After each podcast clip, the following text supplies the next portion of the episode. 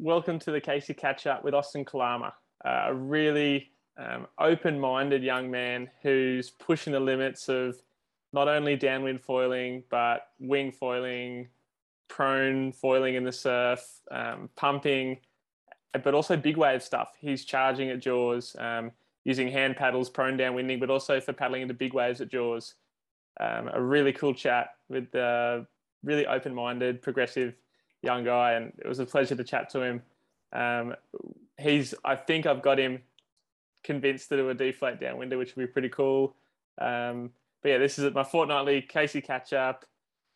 If you're interested in downwind foiling, check out the Coach Casey Club on my website, www.caseyaus.com. Um, but yeah, thanks for tuning in and enjoy the chat. All right, welcome to the Casey Catch Up. We've got Austin Kalama and How's excited to talk about a few different bits and pieces. Florida, we've got Hood River, we've got his recent Pe'ahi session, and just talking downwind foiling in general. Austin, welcome. Thanks for having me, Casey. It's awesome. Yeah, I'm so stoked because um, I spoke to your old man a little while ago, and he was like, "Oh, you need to get Austin on." And I'm like, "Yeah, I'd love to talk to Austin. He's got, you know, he's you're pushing the limit, um, not just downwind foiling, but also surf foiling. I remember mm-hmm. a session probably probably three or four years ago now, and you're doing backflips on the old Nalu at the boat harbor, and I'm like, this kid is next oh. level. um, the Nalu, man, that that's a memory. That was a while ago. yeah, it was like the first like little little foil, and you were you were sending it. Um, but yeah, you've yeah. always been pushing it. it. It's cool to see. And um, recently, downwind foiling. So do you want to talk us about, I guess, your challenges with downwind foiling and yeah. why you love it? Downwind foiling is probably one of my favorite ways to ride a foil right now. Like, I mean, we just got out of summer, so we're starting to get back into the waves and stuff. But for a, for a while, five or six months, like that was everything.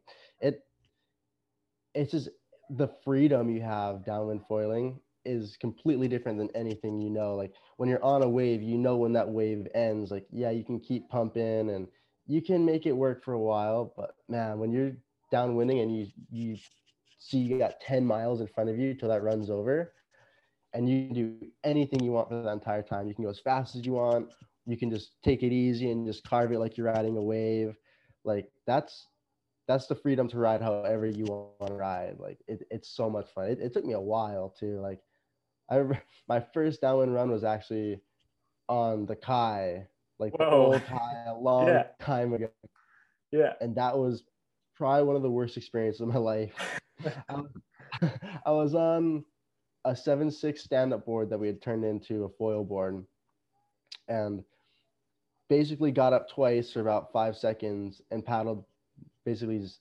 nine miles on a tiny little board. that, that, that's actually pretty impressive. I had a similar experience on the Kai. I was um, over in WA um, in Mandurah, mm. getting ready for the King of the Cut, which is on this weekend. And mm. yeah, I was using a stand up that was retrofitted. I think it was like yeah, like seven two or something, and it was like one of those square boards, and using yeah. the Kai to try to get going, and it just wasn't quite enough lift, was it? It was just like just not no, it, it, like like you. I think I got up once for like as you said, like five seconds, and then it was like, uh-huh. man, how do people do this? You know, it was yeah. I don't. Was, was that was that your first time trying to downwind, or had you tried a few times? No, that was my first time trying. I'd seen I'd seen you know Kai Lenny doing it, and I was like, oh, yeah, you know, yeah, because like on, on the on the wave, you're like, oh, I have plenty of lift. Like this will work. Like I don't see why I wouldn't be able to get going once I'm on. Yeah. But but seeing the connections and actually making those connections from bump to bump where the energy is is so much different because you have four or five seconds to really harness that energy and then translate it to another bump that you can keep you know moving with exactly and so at, first like you can be the best foiler in the world and pump like crazy but if you don't know how to connect those bumps and put those pieces together, you're not going anywhere. You're going to be miserable. Yeah, and it's and it, like what, you just mentioned there, the difference between a wave versus downwind. On a wave, you get this really big burst of energy, and mm. and with that, you can you know use it to link waves. Um, downwind, it's like everything's kind of halved, but it's halved across the entire ocean. You know, so you're never getting that massive burst, but yeah. the bumps are closer together, so it's yeah trickier but yeah. easier in some respect. I don't know. To me, like now that I've got it, and I'm sure it's the same for you. Now that I've got it, it's like, well, I can actually pump better out to sea downwind than I can in the surf break. Like I can Oh yeah. stay up way easier with wind at my back and the bumps. Whereas in the surf break, it's like, oh, it's laboring. You know, you're pumping and you're working Yeah, pretty you- hard. You get that energy, and then you gotta, you know, take that and then transfer it to another wave, and that, you know, the, they're a lot further apart. Whereas Exactly. the bumps will be, I mean, you're still going maybe 40, 50 yards from bump to bump or 40, 50 meters, but it's all right there. So you like bang, get that energy, do a couple pumps, really get up to speed, and then boom, shoot to the next one. Pump for a second, get that speed, boom, you're off to the next one. And Yeah. you're maybe, I mean, when you're really on a good bump, you're maybe gliding for 30 or uh, I'd say 30 seconds on a really long rolling bump Agreed. is like the most. But then once once you see that that energy is about to run out, you really got to be looking for like where's the next one? Where's the next one?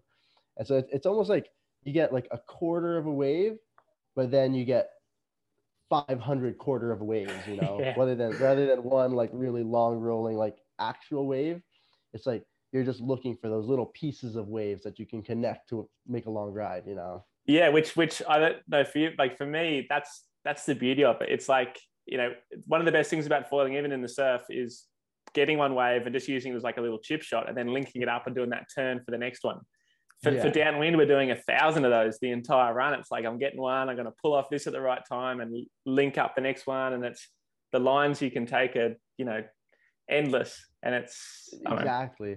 I've, I've, I've just been messing around with like doing 360s on bumps. Like I'll, I'll be on a bump and I'll see a bump behind me and you just set this big carving bottom turn and you wrap all around the back of the bump and you wrap to the bump behind you. yes And that, that those feel really cool actually. Yeah. I've been psyched on that move. that's epic yeah No, it's like, it's like you get on, you get on a little wave and it's like on a long wave, you can do 10 turns maybe, but on, on a little bump, you do like maybe two or three nice turns and then you take the speed out of that last turn and use it to whip you into the next one.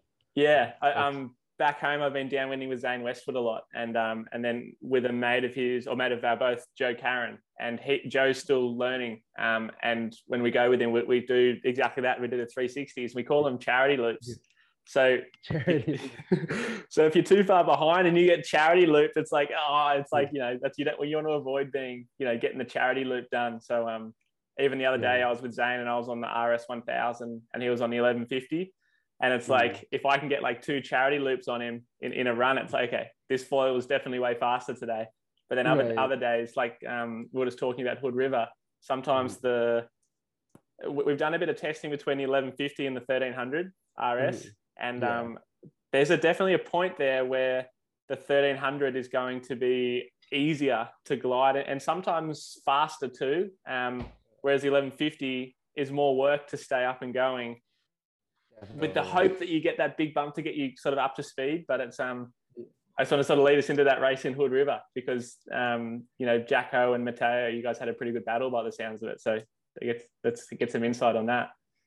Yeah, like we had been doing some training like a few days before that. I was doing a bunch of runs with Jack and Mateo, and that was actually the first for probably the the week leading up to that race. I had just gotten all the new RS wings, and I was you know messing with uh, 1300 a bunch, and I was like, oh, this really feels good, even in flat water, just pumping it. I was like, oh, this feels good. And then I tried the 1150 the one good day we had, one pretty good day where the bumps were really solid, and that thing just moved like crazy, and you could Yeah. turn it good. Too. I could get from bump to bump like nothing. So I was like, ah, this is this is feeling pretty good. And then my dad was telling me, he's like, yeah, I'm on the 1300. Like, if I'm on the 1300, you should be on the 1150. And I was like, uh, all right, like, why not? And then I just made the stupid decision. I was like, yeah, I'll just I'll just race the the, 50, the 1150. And so like we got up and started, and at first like I was like, all right, this isn't too bad. Like I got a little bit of speed, but probably like 10 minutes into the race, the wind died a lot, and the bumps got way smaller. And then like I could get that speed up quick on the 1150, but with nothing to connect it to really, it was a lot of work in between those bumps, and they were hard to find. Like somehow I don't know how I managed to keep it up basically the entire way to the finish line almost. But it was the most work I've ever done. But they were they were on some bigger wings, so man, like on those bigger wings, you can just catch the energy of that bump, and you can glide on it so much further and so much easier. Yeah, yeah, you get kind of maxed out on those bigger wings in smaller bumps, whereas smaller, faster foils, it's like you have to pump so much, and when that little bit of energy comes, you never even get maxed. You- You're just sort of like Um, just like a little reprieve, and you got to go straight back into pumping again. It's um exactly. So I, I never had that time to recover. Like on a big wing, you get on a bump and you can glide on it for a while, and you can kind of recover for a little bit, catch your breath, and then use that recovery to just spring right into the next one and get going. But the whole time, I was like, I was like nonstop pumping as hard as I could. Like it, it, it took everything I had to keep it going. But I mean, yeah. But I mean, on on the Maliko runs, I've been taking the 1150 out, and that thing's insane. I mean, just because the bumps on Maliko, they're a lot Yeah. bigger and have more energy, so you can take that energy and just fly through to the next bump. yeah. So, And that's that's a big difference that I guess I've found here in Sydney. We've got ocean runs and like harbour or bay runs. And in the bay runs, I'm using usually the NL 220. And then in the ocean runs, I've even used the RS 1000. And um, really? yeah, yeah, you'd be able to use the 1000 easy. Like honestly, you'd you'd froth on it. Maliko run on a good day, you'll fly. Yeah, I did a Yeah, um, I haven't used it too much. yeah, it, it definitely it's because it's lower aspect. The one thousand, it doesn't Mhm. glide as well as the eleven fifty. But when it's like Mhm. a nuking day, like we had twenty to thirty five knots and like a three and a half meter south swell just last Oh, weekend, that- and it was like it was it was really good. Um, I did my fastest ever kilometer, um, two minutes for one kilometer.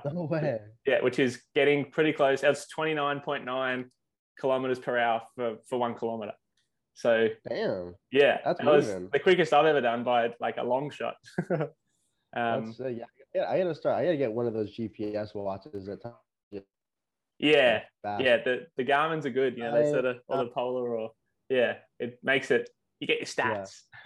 yeah, right. I, I gotta get into that because I've I usually just time it on my watch, like the the Maliko run. I think it's between eight and nine miles, and I'm usually doing it in between like 40 and 50 minutes, something like that. But I, I don't know like my top speed or my average speed or anything like that. But that would be really cool to know. yeah, no, I, I want to know what you're doing too. compare wings like that. Yeah, exactly. It's so good for like I kind of nerd out. Um, I, I, I, a lot of the time, I think the quickest I'd gone before this weekend was around 25.4, 25.5 Ks an hour for the average. But then this last weekend, I averaged Yeah. 25.9, which That's is, a good average though. yeah, well, that's 1150, dude. It moves, right? it's a good wing. And then the, Seriously, seriously, I love. yeah. it. Um, and then, yeah, just this weekend, 25.9 kilometers per hour, which is, what's that in miles? I should, I'm going to look it up right now. Um, 25.9 kilometers per hour in mph it is 16 16 almost it's 16.1 miles per hour That's pretty solid. That's moving, yeah i was happy with it right? I, I would be too.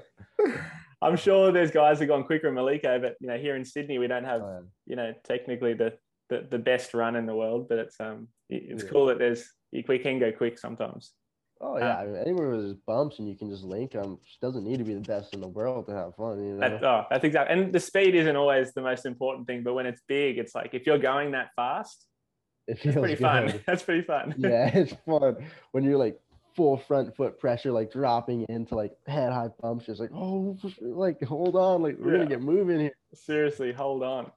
So Yeah, and then so, so do you know what you know what Jack Ho and Mateo were using that race in Hood River? I know Jack is on lift. I'm not sure. I think Mateo's on Armstrong. Yeah. Dude, I think Jack was using the 170 high mm-hmm. aspect, and. Yeah. Mateo must have been using the 1125, I think, from Armstrong. Um, I haven't tried the 1125, but it seems to go pretty good, I guess. It was good. Working good for him. yeah, working good for him, exactly.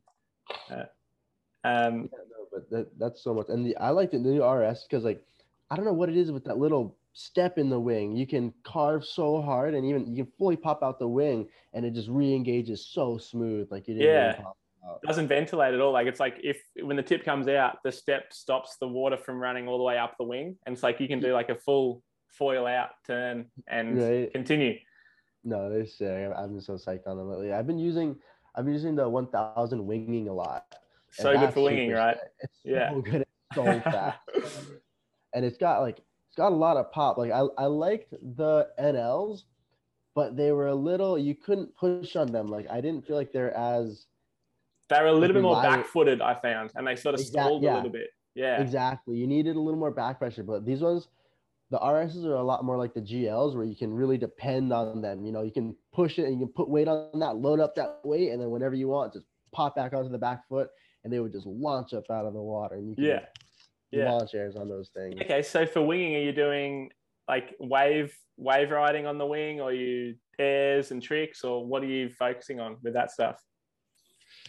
Oh, it's hard to say. I, I do like when there's waves, I'm in the waves. If there's no waves, I'm just blasting airs as high as I can. Yeah, But I mean, I've, I've really been getting into the waves. I actually, in Florida, uh, there was like, it wasn't that good, but I was trying some new moves over there.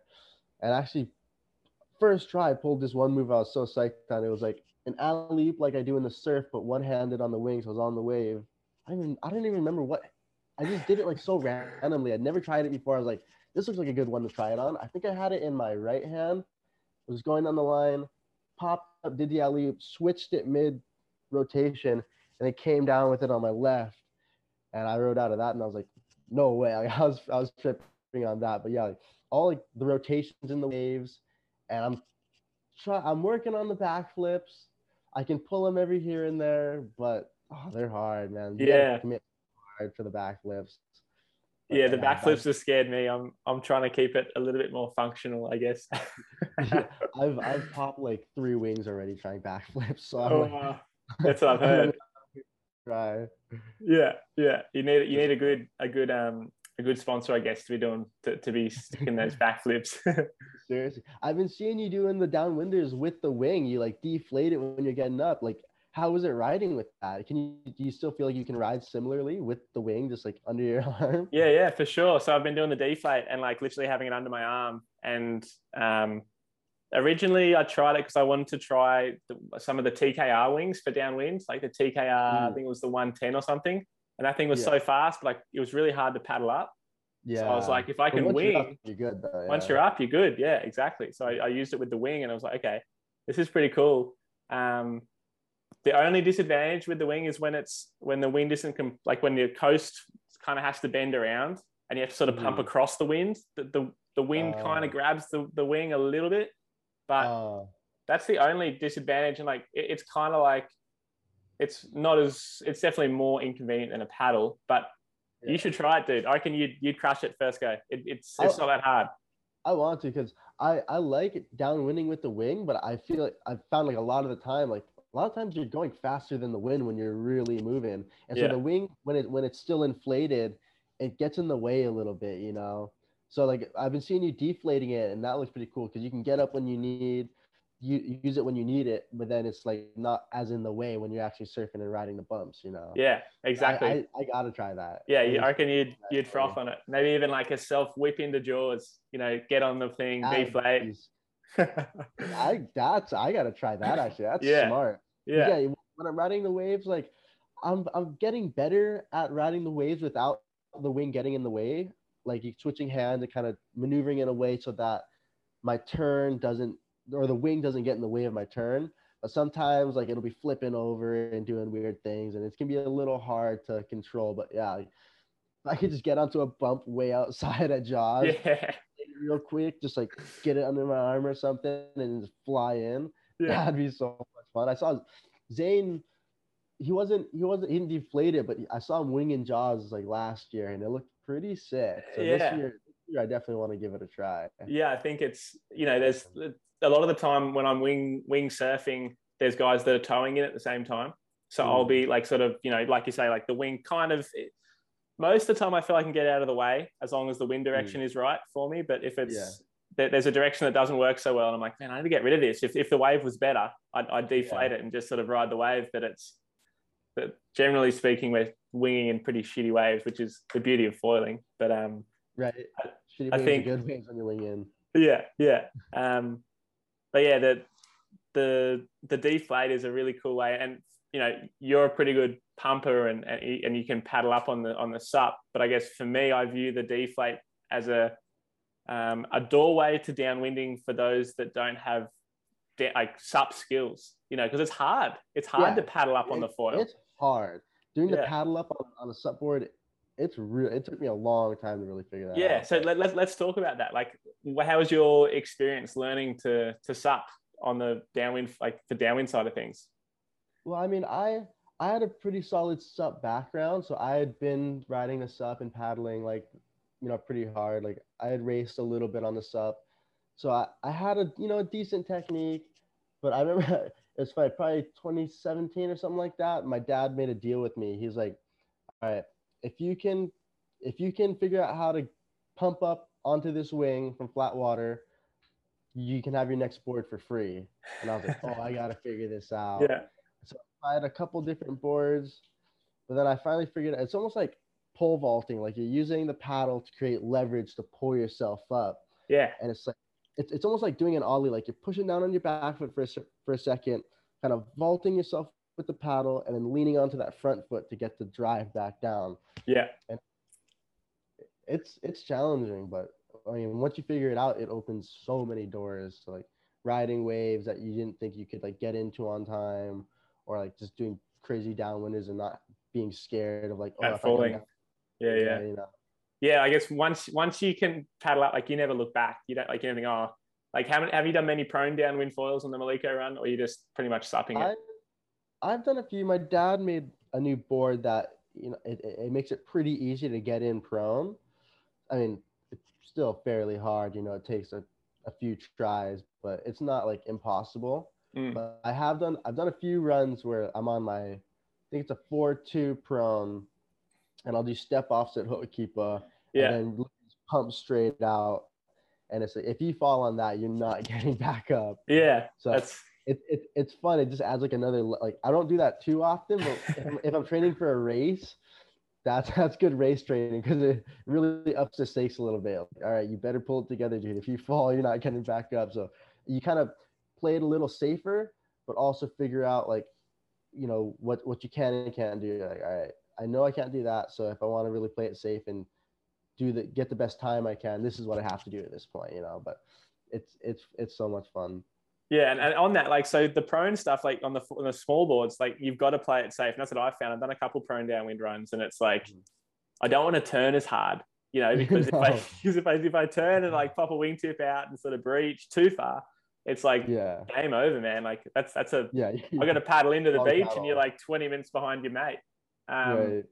So yeah, it's that's that's to me the other advantage of the sup is you push harder because you know if you come down, it's like no big deal. I just Yeah. paddle up again. It's um, yeah. like, I'll, I'll, I'll try anything on the sup. Like if I fall, it's like, yeah, I'll get back up in a minute or two. No big deal. yeah. But it's funny. But back back on that wing top, I was when you were talking about the deflation, I just had a, like an idea. Like you know how they have those inflation jaws vests? Dude, I just released a video. You have to go check it out. I um, Did you make I- one something yeah, like I made one. Made one. Yeah, Like a CO2 cartridge where you pop it or whatever and it blows back up? exactly. Yeah, yeah, Oh, dude, that's that's it. Because then you can deflate it when you need. But like, let's say you fall down and you need to inflate it real quick, just pop that thing straight it's back up. Exactly. So I was practicing this. There's a run we do on a westerly wind, so it's like offshore winds. We go in one of the bays, and you can't drive up to the top. So we literally we usually wing upwind, and then we deflate, we downwind. And I like to go a little bit further than where we start. Mhm. You kind of go a little bit further out to sea because the bumps get better. And so I kept going, and I was originally I was bringing a pump with me. And I was just sort of pumping it up in the water, and dude, that sucked. It was hard. Yeah, You know, that sounds like it sucked. Yeah. So I was chatting to a friend of mine. He's like, I think we can develop this thing. And so we grabbed a soda stream bottle, which is like 60 liters of like CO2. Because, you know, it's more than just a life jacket. It's we're inflating an entire Yeah, wing. it's a, it's a yeah, it's a lot. Yeah. And he just, he just made this little attachment that you literally screw onto the top of the soda stream bottle. And we zip tied it to the boom on my wing. And so Oh. literally we'll, you, the, the idea is we downwind, we deflate, we just you know, do your normal deflate downwind.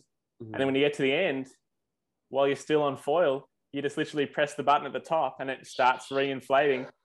and you, you're like, as you go and you're inflating while you're on the foil, still downwinding, you sort of get into free wing sort of setup. Then you flip the Mhm. flip the wing over, Mhm. grab it, and you just sail back Go upwind. right back up. Yeah. Dude, that sounds. So you gotta send me one of those things. Dude. Yeah, That yeah. We're, we're, we're trying to trying to get it all sorted, and um, you know, the CO2 cartridge, I guess, is the easy thing to get, but it's the attachment to to the mm. hose to the wing. That I guess is the tricky part, and it's it's not that hard to develop. You just need someone who knows that sort of that, those sort of bits and pieces. so how to make that happen. Yeah, but it's exactly like you said, like big wave stuff. You, you only use the CO two when you're in trouble. Like hmm. you know, on a good session, you don't have to use it at all. You know, yeah, exactly. when you get in trouble, it's like, okay, I want to pull this thing, get out of yeah, trouble real quick. You need it. It's good to have. Exactly. So it's like people like, oh, it's going to be expensive. You know, always filling up CO two. It's like, don't use it all the time. You need to fill it up every time. Yeah. Yeah. I, like so for a Maliko run, you know, I guess I, I, Malik, like generally when when when we SUP or we foil on most runs, you sort of get out past the coast, and especially here in Sydney, the coast kind of will bend out at you on the coast on the run. Mm. Whereas in Maui, the Maliko run, like you start at Maliko and the coast bends away, and the wind kind of yeah. goes across. But you know, on really yeah. north wind days where it's like you get pushed onto the coast, and yeah. it's kind of like you got to go to Kihei because Maliko's no good. Yeah. With a wing, you could just wing further out to sea and then you could like still have a sick angle to sort of downwind all the way back into shore. yeah, you just get way out and then you have that straight beeline to yeah. where you're trying to get to. So instead of having like paddle out of the gulch or like paddle way out from Hookipa, you just wing and you like sort of tack upwind and go as far out to sea as you can. And then you just got like a straight run, like no tacking out, just like literally bombing it the whole way. That'd be so much fun. Yeah, I gotta I, I gotta find someone over here who can make me one of those things. Yeah, so that, yeah, that's what yeah. You'd be able to rig it up for sure. There's plenty of handy people in Maui.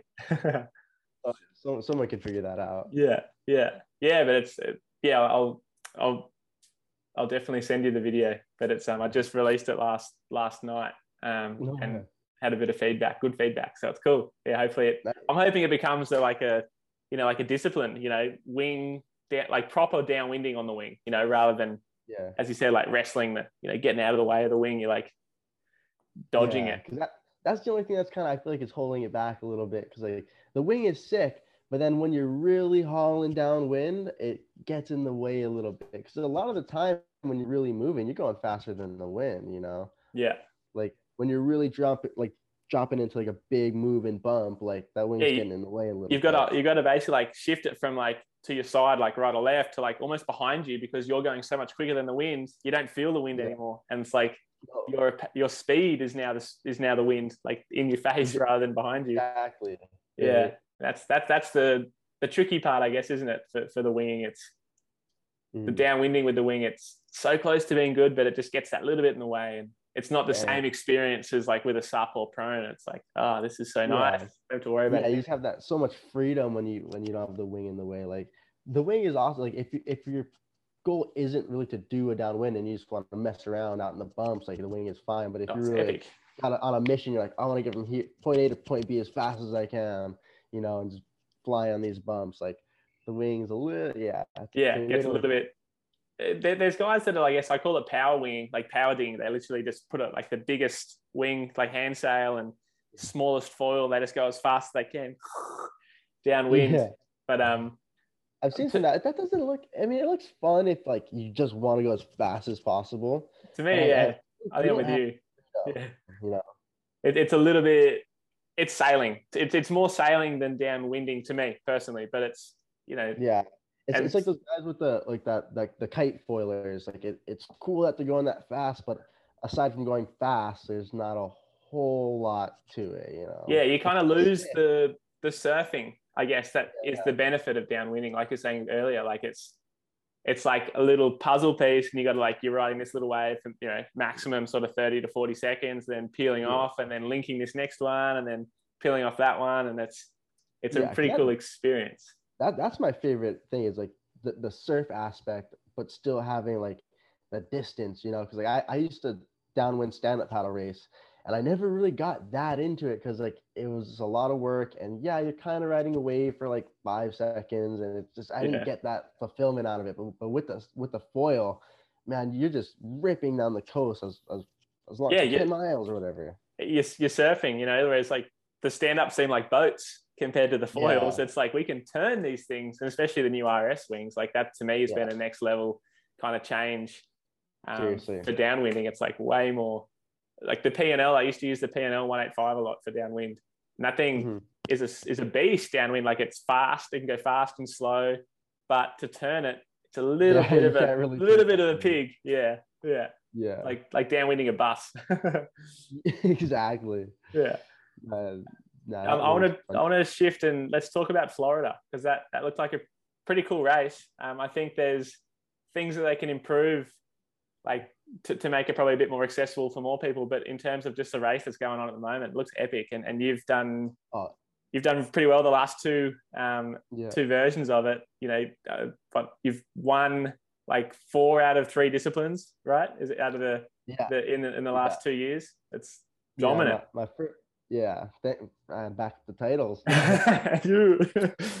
But no, the the first year, I actually used the same wing both years. Like I was like I was just gonna say the PNL man, that's the one. If you just want to go pumps so fast and straight, it pumps so good. Yeah, like yeah, that first year did the sup and the prone. And the first year was still a little underground. Not too many people knew about it, so the competition wasn't, you know, crazy tough. So that that one, I'll like I'll take it. I won. It was sick. yeah. But, but the the one I won this year, that felt a lot better because there was some good competition this year. Yeah, it looks like it. like yeah. with, with Mateo there, like that. I had some really good races with him. Like Yeah. he took the sup division this year, but our first sub heat was me and him, and man, the whole entire time he was like right behind me. I think he he took the lead for a second at one point, but then I was able to take it from him, and just just our first heat I won. So I was psyched on that, and then in the final, in the final he took it a little bit. So you know it was back and forth. So he, Yeah. he killed it. He killed it. I can't say anything. He, he was, you know, he was moving that thing. That looks like Um, epic racing, like like you said, back and forth, like nothing between it. Sort of came down to probably a little bit of the waves, and looked like the beach entry was probably a little bit of a probably played Yeah, too that- big a part. that's the thing. There's a lot of strategy to it. Like with just regular downwinding, it's like you know, there's a bit of, where you want to set your line, but once you set it, like boom, going straight. That's where you're going. But with with the the beach start, you know, like do I want to like what peaks looking good to me to start on? Which one looks more consistent? Do I want to be on the left side of the pack or the right side of the pack? And that's just running off the start. You know, once you get into the water, like at my first few heats, I was riding a longer mast because I was like, you know, you can usually pump a longer mast better. But as the tide's changing, you have a lot less room. So I actually ended up doing that race, I think, on a 20, either 24 or 26 inch mast, which Wow. is not what I'm used to at all. I'm No used to riding way. a longer mast. So um, luckily, I kind of adjusted to it by the final. My first two or three heats in the in my prone division, I was blowing it. I couldn't like I kept popping wing tips and like kept falling and it was frustrating. But by my my last by my by the final, I kind of figured out how high I could really how high I could get on it, how hard I could turn on it. Because with the shorter mass, it's also limits how much you can lean on it. You know, Yeah. you have. So by the final, you know, I finally had figured Adjusted. it all out. And I'm Yeah. like, all right, I know what I got to do. And psyched, I was so psyched to take that because, um, who was it? Um, James James Jenkins yeah, was right there on my ass. Like I, I think he he actually had a lead on me for a second, and we were just battling back and forth. But yeah, like I think he fell or something like that. But it it was really close. But but just the, the strategy, like I I tried a few different strategies throughout that race because I'd seen different people making it work in different ways. Like there was the inside line strategy where I'd see guys catching their waves, getting up, and then just beelining it on the inside as fast as I could just to go to the finish line. And so I tried that a couple times, and it eh, it wasn't really working for me. I I went back to the strategy I'd used a year before, and that that's what you know really worked for me. Everybody has a little you know the pumping style is different. Some people are better pumping, are better at pumping like fast in a straight line, and they can just do that. Some people need like a little more of a break in between. Like me, like I can pump for a while, but being able to have that little break, like my strategy was caught my wave and then basically went out as far as I could, as fast as I could to try and get onto a wave. And then I can kind of use that wave that I'm on to rest a little bit, but still get that, you know, distance towards the Yeah. that I got to um, And so I was zigzagging a little more, which was a little slower, but it gave me a little more time to recover. So when I needed to attack, I had the energy to really get after it, you know? yeah, yeah. So for the long run, it was like, and especially it sounds like a long day of pumping and Oh, running on I the beach and I, I did more heats. I did the most heats that day. Yeah, I right. had like oh, because you were falling as well, so you had what repechage stuff as well. Yeah, yeah. I, I didn't make the first uh, prone heat, and so I had to go into the repo heat for that. And then I did my like during my sup heat.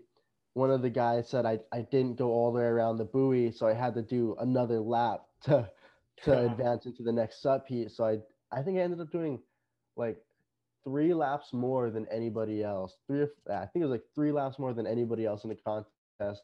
And I remember after after my semi in the prone, I was just kind of feeling like ah, I was like, I don't know, I'm kind of just blown out from just pumping nonstop for like the last like three hours. So I actually ended up just going for just like a little surf session just to kind of like clear my head a little bit, like enjoy what I was doing for a second. And I knew I didn't have that much time. And because when you work really hard and then just stop moving, I feel like that's when the cramps can kind of start setting in. So I was like, all right, I just gotta Stay keep my- warm. Yeah. don't don't work too hard, but just kind of keep it moving, you know.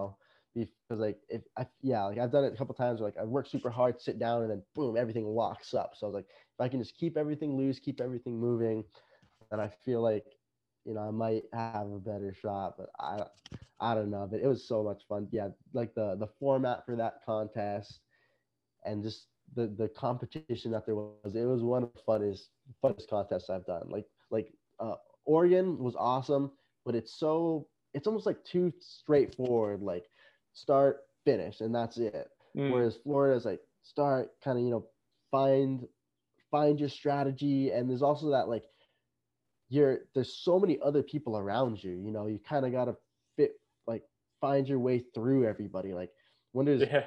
20, pe- 20 people starting at the same time, you know, it's almost like sometimes you're like playing chicken with people. Like, Oh, I, no I want this line. No, I want this line. You know, you're kind of fighting for your position, fighting for which line you want. And there's a lot going on. And it, it's just, it's, a, it's a, it's fun. Like it just brings that excitement into it, you know, other than just grinding. It's like, well, who's going where? And it's so close that it's like, I really got to get moving because he's literally 15 feet behind me, you know.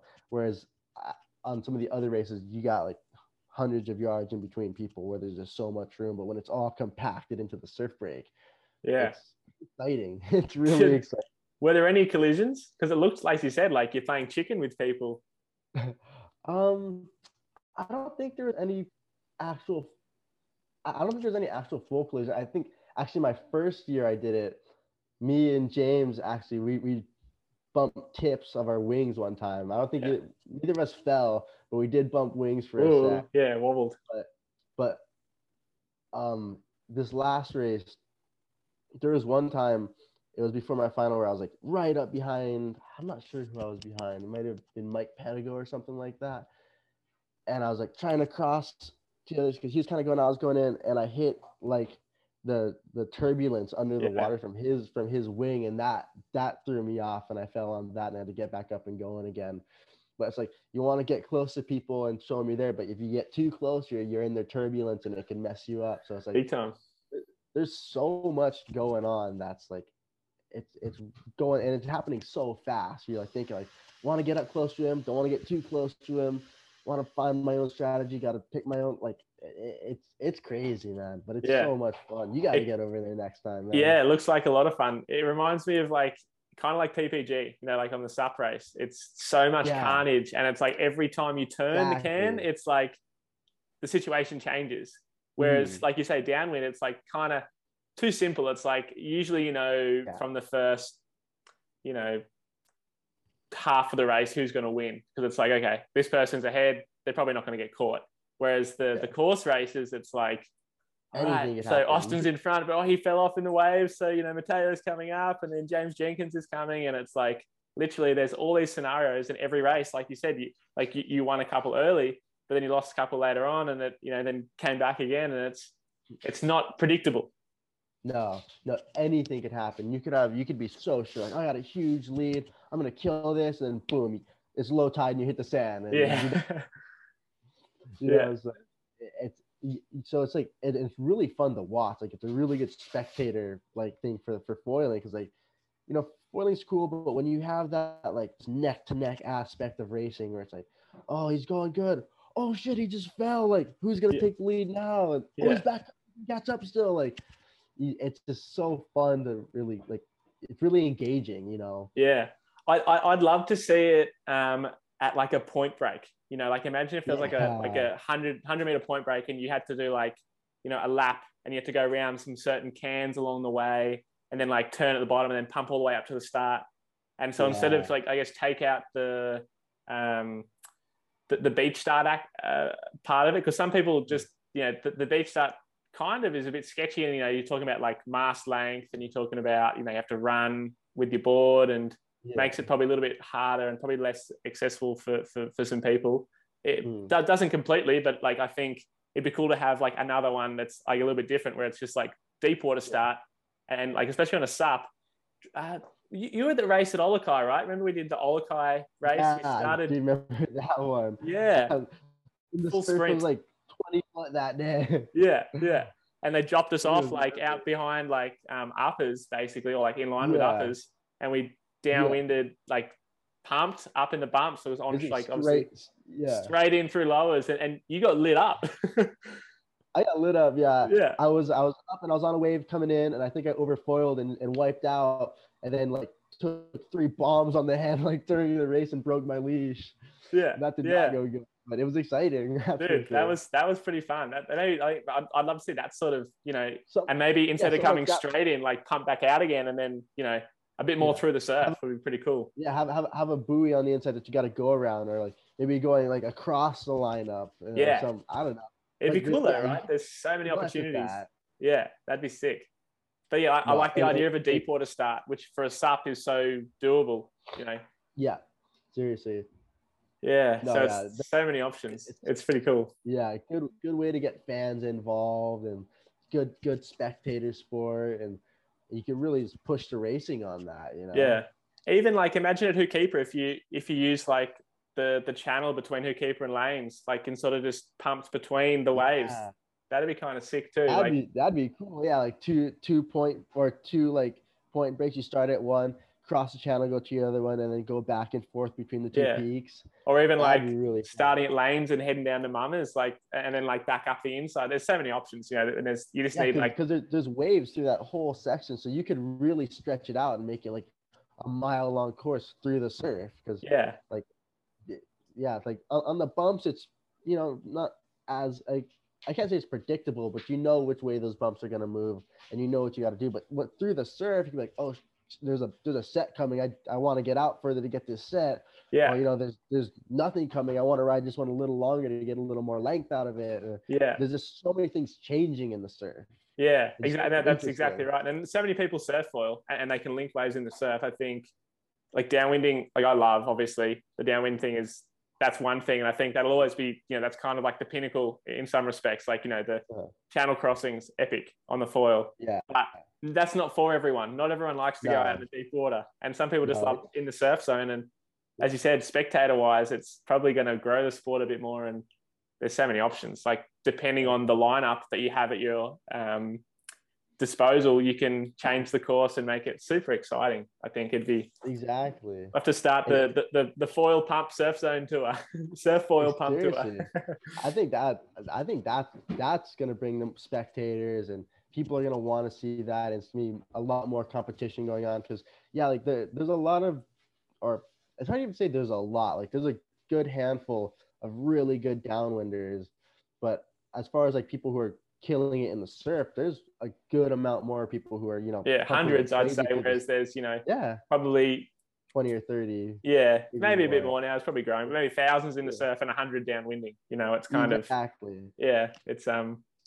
And for good reason, yeah. The, the deep water scares a lot of people. it's scary Yeah. when you fall when you're in deep water. You're like, oh shit, climbing Yeah. your board. as fast as you Yeah. Yeah, for sure. Actually, I- just locally, you know, in usually in summer we see a few hammerheads out in my local downwind run. Um, Mm. But I know in like in Maui you get like tiger sharks and Yeah. like some some bigger stuff. I went over a pretty Yeah. big shark the other day. It might have been I'm not sure what sort of shark it was, but it was big and fat, and it was pretty far down, but I could see its shadow. You know, when you're coming up to something like, oh, is that a, is that a bit of seaweed? Is it a log?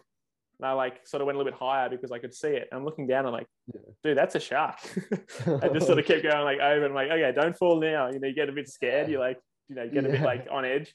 Um, yeah, pretend it's not even there. yeah. Have you had any shark or spotted any sharks down Maliko or Kihei? I've had a couple. Actually, one time me and my dad were downwinding. We were we were trying out a new uh, prone board, a prone paddleboard that he had kind of just developed, and so we were taking turns on the jet ski. You know, I and I, we were just getting into Kahului Harbor, maybe three or four, nah, probably three miles outside of Kahului Harbor. So like in a pretty kind of sharky area over Yeah. there, and we had literally just switched. So I had just gotten off the foil board and climbed onto the jet ski, and my dad just gotten onto the foil board and was about to like just gotten into the water.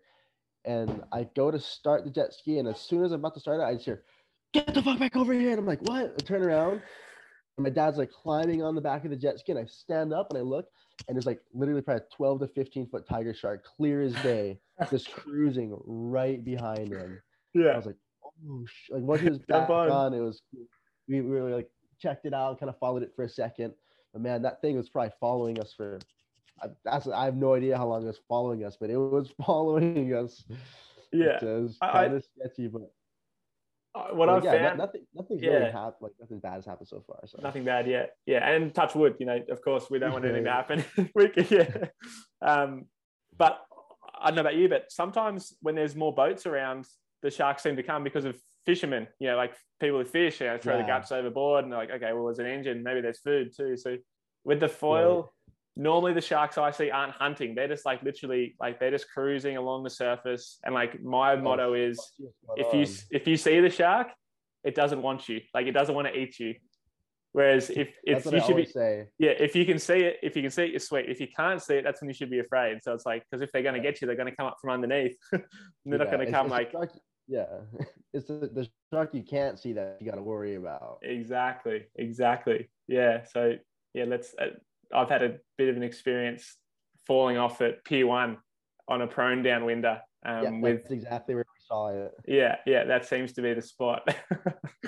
yeah, yeah, they love it over there. I've seen some big fish out at Pier One. yeah, big fish. That that's such a good spot. I've been doing a bit of uh, tow foiling out there. Oh my god, it's so good. That wave is. I mean, you could probably catch a wave for almost a mile, probably like, um, like right around like two kilometers, I'd say. Yeah, the outside all in. and it's And right there at the boat ramp, so it's easy, right? Yeah. As well. like a five five minute ski ride. You're out into like like 300 meter long, like just huge walls that are just moving. Yeah. I'm excited. This weekend is actually supposed to be a huge swell. Oh, Like I wouldn't be surprised if it's like 40 foot faces out there. And you know, I'm gonna try and get a couple. yeah, just to share the stuff with us. We all want to watch, do some um, do some Insta lives. We'll, we'll follow along with Oh, you. I'll try to. I, I'm working on arranging some photographers right now and getting some skis ready. Yeah, I think this next swell is. We're gonna get some crazy videos and footage out of this. oh, how good! Actually, last last year, it was like last March, we got this really weird, like out of season north swell. It was like straight north and probably one of the biggest ones we had all year. And there was this this like huge like misto like ghost peak that I've never seen before. Probably almost uh, like a mile straight outside of the harbor mouth. Like harbor mouth is here. Pier one's usually to this side, but there was this peak straight out this way that was just standing up probably almost 40 feet, rolling into the harbor and then closing out the entire harbor mouth. And me and my dad, we had we had checked Pier One and a couple other spots, and we were, we were gonna go back into the harbor because they're like, ah, it's kind of all wonky everywhere. I don't know. And we see this peak just standing up, and Dad's like, "Oh, you want to give it a go?" And I'm like, "Heck yeah, let's let's see Yeah, what let's this do it. all about." And he he he whipped me into this one. He told me he was like, I was almost gonna tell you not to let go, but I was like, you know, I'm, I'm all frost. I want the biggest wave I can get. yeah, So I let go and I'm getting into it and I'm getting getting kind of close to the harbor mouth. And I'm like right in front of the jacks on the left side if you're looking into the harbor mouth. And so like I'm trying to cut over to my right to get more to the other side of the hard mouth. But then I see that side of the hard mouth like starting to close out almost. So I like have to like straighten out and I was really probably like less than 50 to 100 yards like away from these giant cement jacks, and I just barely shot through. It was probably a good like 30, almost 40 foot face on that thing. It was it was the biggest wave I ever foiled, like hands down. Yeah. Fastest I've ever gone on a foil, and I was like, oh my god.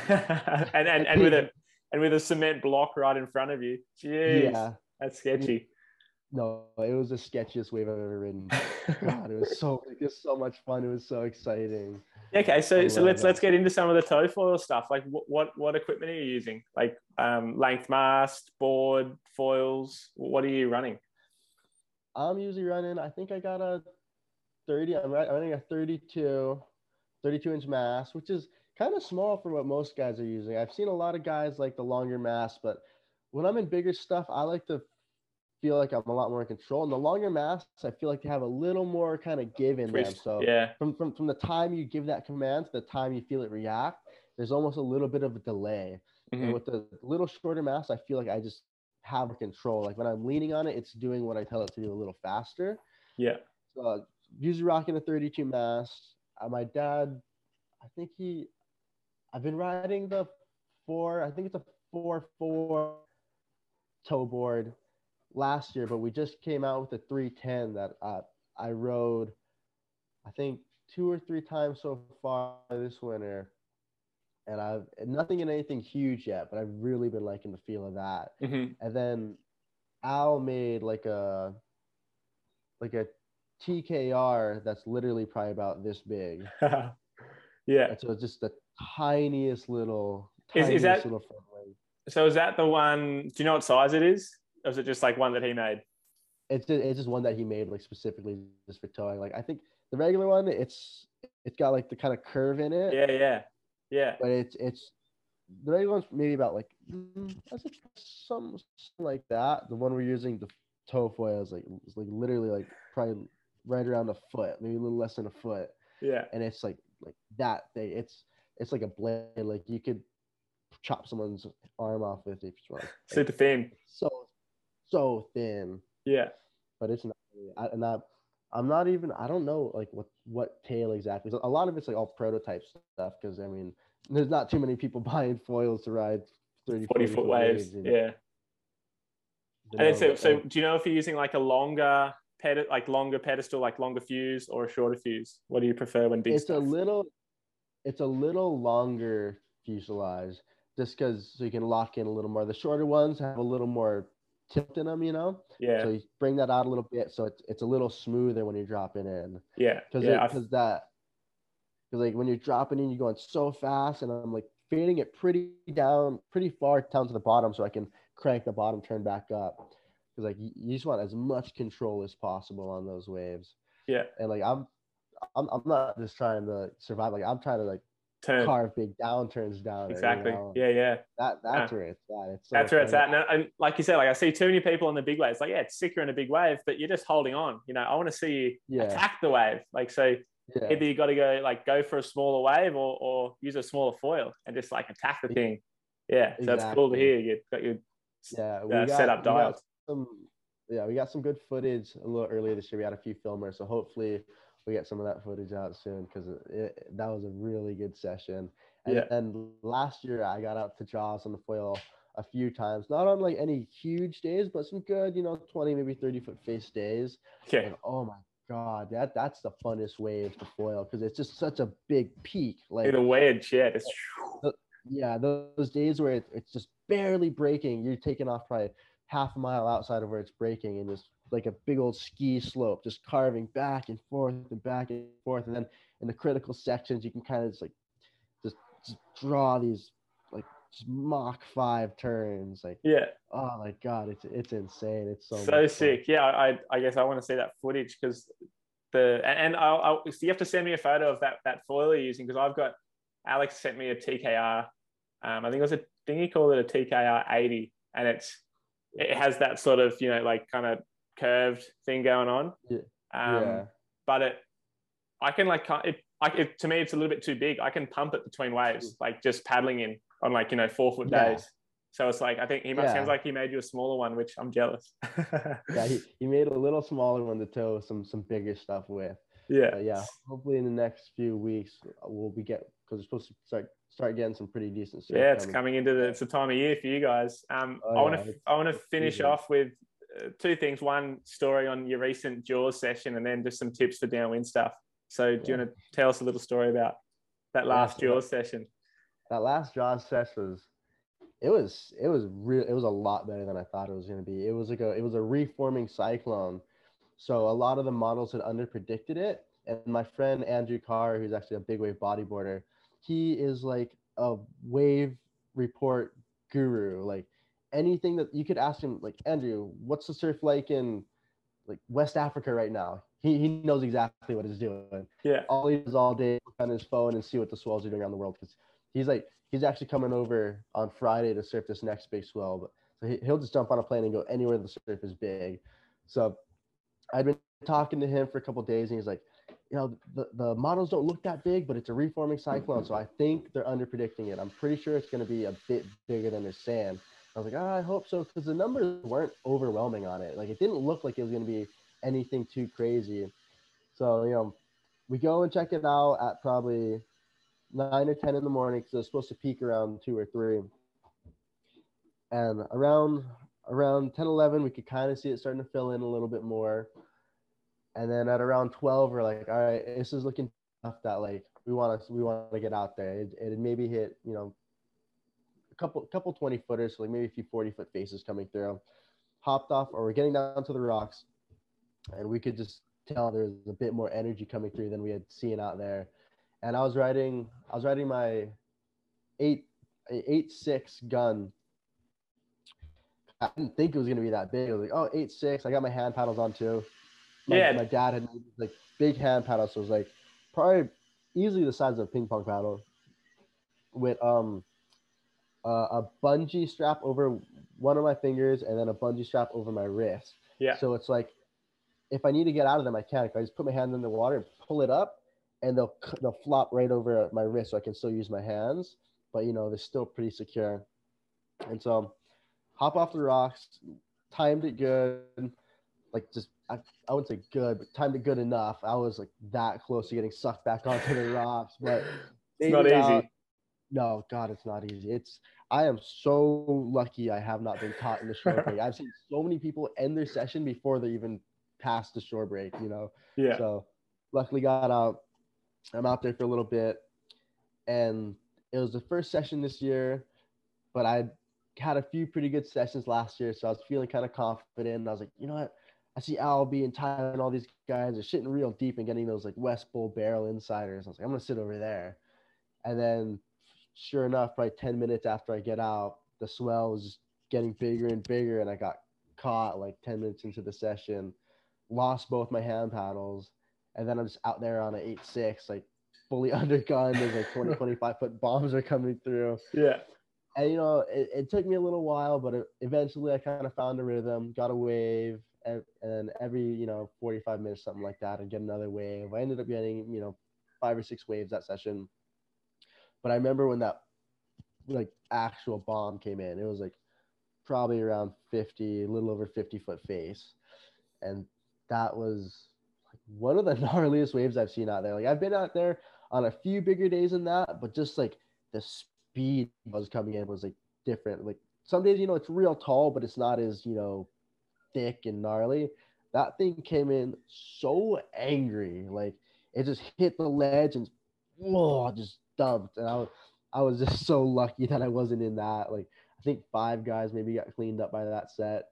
And that one dude, uh I can't name Rice, like something Rice.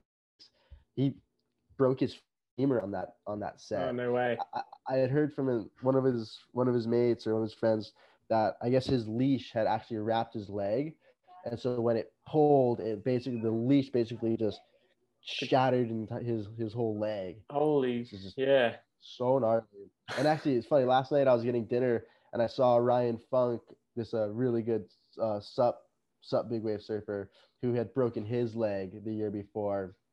And so he's like, "Yeah, I'm, I'm finally fe- healed up. I want to get back out there again." But like, yeah, stuff like that is that wave is yeah. that wave will do it to you. You got to respect it. That's for sure. Yeah, you got to. I haven't gotten too too smoked out there. I've taken some beatings, you know, and I've I've had some gnarly hold unders, but nothing nothing too bad yet. But you know, a lot of Um, so the hand paddles seem like a pretty good um, way to get in that a little bit earlier, right? So you, you're oh getting yeah, in. I mean, like it's just that that little that little advantage, like any type of advantage, I think I think it's gonna. I'm I'm surprised they're not as big of a thing already. You know, it's like I mean, I guess it's the same thing as with the inflation vest and the life jackets and all that. Like in the beginning, guys were like, "Oh, what is that? Like, why are you wearing a life vest? This and that." But then after time, people just realize like, "Oh, it's just a way for people to push the sport. Like, you, you're not gonna catch a 50 footer if if you don't think you're gonna float up to the surface, you know." But Yeah. with that little confidence, you're like, "All right, I got this thing." I know if I I know if I wipe out and I black out or whatever happens, I know I'm coming to the surface at least, you know. Mm. So with the hand paddles, it's like I, it just gives me more confidence. Like I can ride a smaller board, I can get in earlier, set you know a more aggressive line, and really ride the waves how I want to ride them rather than just surviving them. You know. Yeah. So like last it was yeah last year I had a couple sessions with the hand paddles. And man, I just felt so confident. Like I, I even let Kai try them for a little bit, and Kai was like, "Oh my god, dude, what are these things? Like, I, I, I want to get a pair of these." Yeah. he, he was pretty psyched on them. So, I mean, I didn't I didn't get to use them much much last session, No. but hopefully we get another session that I can really you know show show people what you can really do with them and maybe they'll catch on a little bit more. But I mean, any even the smallest advantage Mm. when it comes to wave like waves like that, like it, it's the world, you know. Oh, for sure. So- I guess the only thing I guess Yeah. people are probably a little bit, and I got a question for you on them is how is it popping up with them? Is it no issue? Like, are you just using the hand paddles? And you like literally just hand paddles flat on the board and you just push up, or is it a little bit trickier?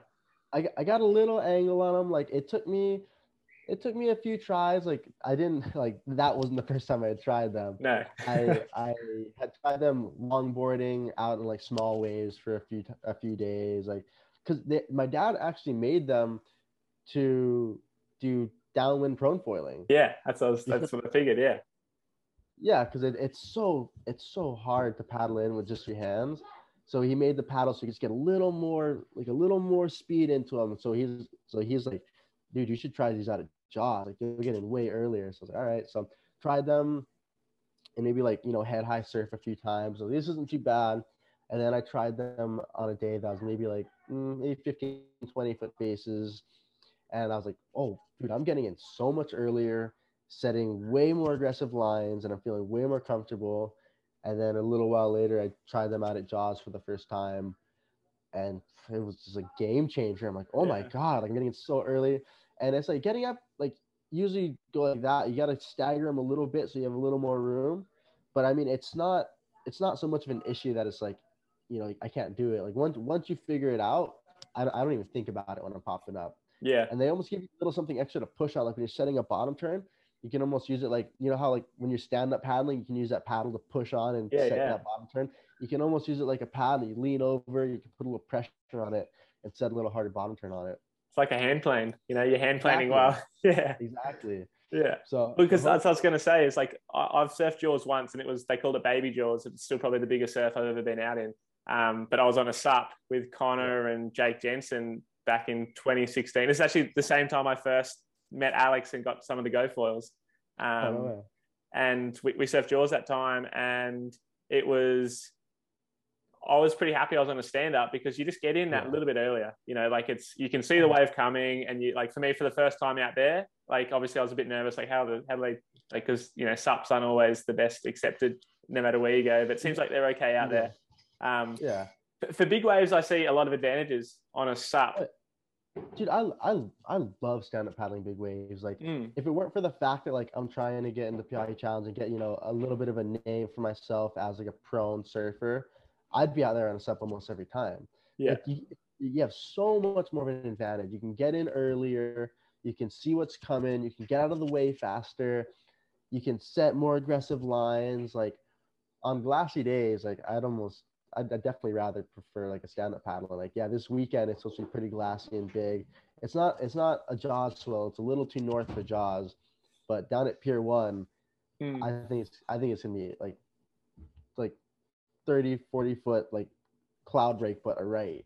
yeah, yeah. It's a, I've had one of my one of my best ever sessions at, at Pier One. It was before the last sunset sup event, and I went over to. It was too messy on Oahu, so I flew over to Maui and caught up with my dad and stepmom. And um, yeah, dad was like, "Dude, Pier One's going to be on today." And we went out there, and there were two guys out, and I paddled out, and they just came in, and then I got a couple by myself, and then Kai came and he was towing him with straps and doing backflips and stuff, and I'm like, yeah.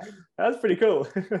um, yeah, the no, P ones are it's a such a fun wave, like it, so fun. It's it's not as intimidating as Jaws, mm, but you definitely. Can, the waves like when it's really going it's almost just as good like it might not be 50 foot it might only be you know 30 20 30 foot yeah still just so much fun and yeah. last last time i went out there last year i had one really good session on my i was on an 8 2 stand paddleboard and dude i could just get in so early just set the most aggressive line like roll in get to the bottom just, whoa, just like snap up into the pocket and like yeah ride how I want to ride it, you know. Yeah.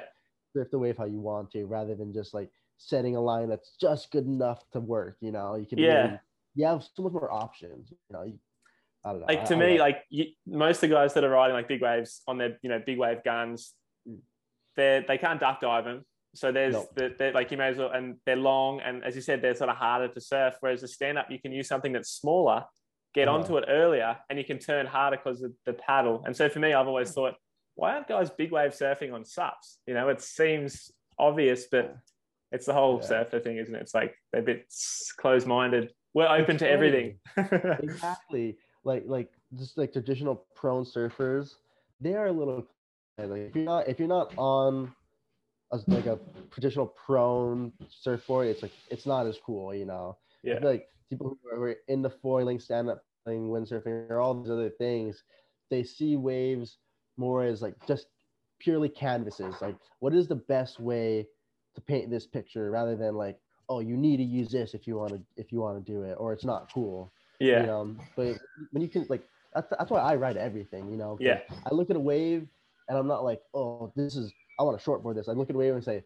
what is the best way to ride this wave? Whether yeah. it's like a frail board, stand up paddle board, or you know, it's regular shortboard. Like it's you I feel like when you have more options, you have more fun. You know. Exactly right. I was just chatting to. I was just chatting to a friend out in the surf today, and she was like, "Like, how's foiling? It looks like it's pretty fun." I'm like, "It's so fun. It's like every day is pumping, and if it's too big for foiling, you go surfing, and if it's yeah. you know too messy for surfing, you go foiling. And like, there's days that's good for everything, and you can pick and choose. But it's like as you said, the wave is a canvas, and paint whatever picture you want. You know, it's yeah, you can draw whatever line. Best for you, exactly. Yeah, yeah. No, very cool. Um, I want to just wrap up and let's just a few tips for those getting into downwind foiling and, and you know maybe something on the hand paddles um, or mm. how to pop up or I know whatever you think is going to to benefit people the listeners. well, I, feel like a lot of people have their own techniques for popping up and getting in and all this. Like definitely work on your stand-up paddling, get get a good paddle down, you know, to get into bumps. But once you're up and you're riding, I'd say the best advice I can get give everyone is open your view of what of what you can and can't get. Like when you're when you're downwind paddling on a regular board, your view is maybe that wide. But when mhm. you're on a foil board, you have over you have basically 360 degrees yeah of options. You know, you could be pumping on a bump and then look almost behind you and see, you know, a good bump over there. And you're like, all right, that's where I got to be. Take that speed, go over there, or take it, go back there, go over there. Like, don't just look at what's in front of you. Look completely at what's around you. Because any bump that is within, you know, 100 yards is a viable option for your next glide.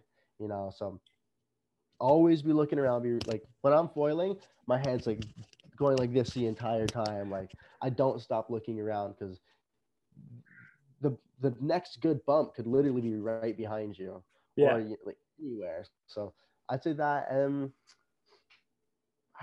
it, it just don't give up. Keep going. It took me probably 15 to 20 runs before I was even up for five minutes.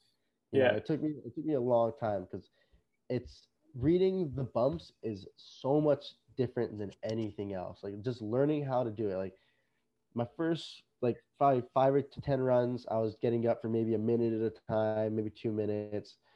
and I felt like I was stuck. And then I hit the five minute mark and it was getting a little easier. And then you hit the 10 minute mark and you're like, all right, now I feel like I'm actually getting somewhere. And then once you pass the 10 minute mark, then you can kind of really see what's in front of you, what's behind you. And you get that sense of like, all right, everything, everything around me is a possibility for the next bump to keep going. Yeah. You know, so just be real vigilant of what's going on around you.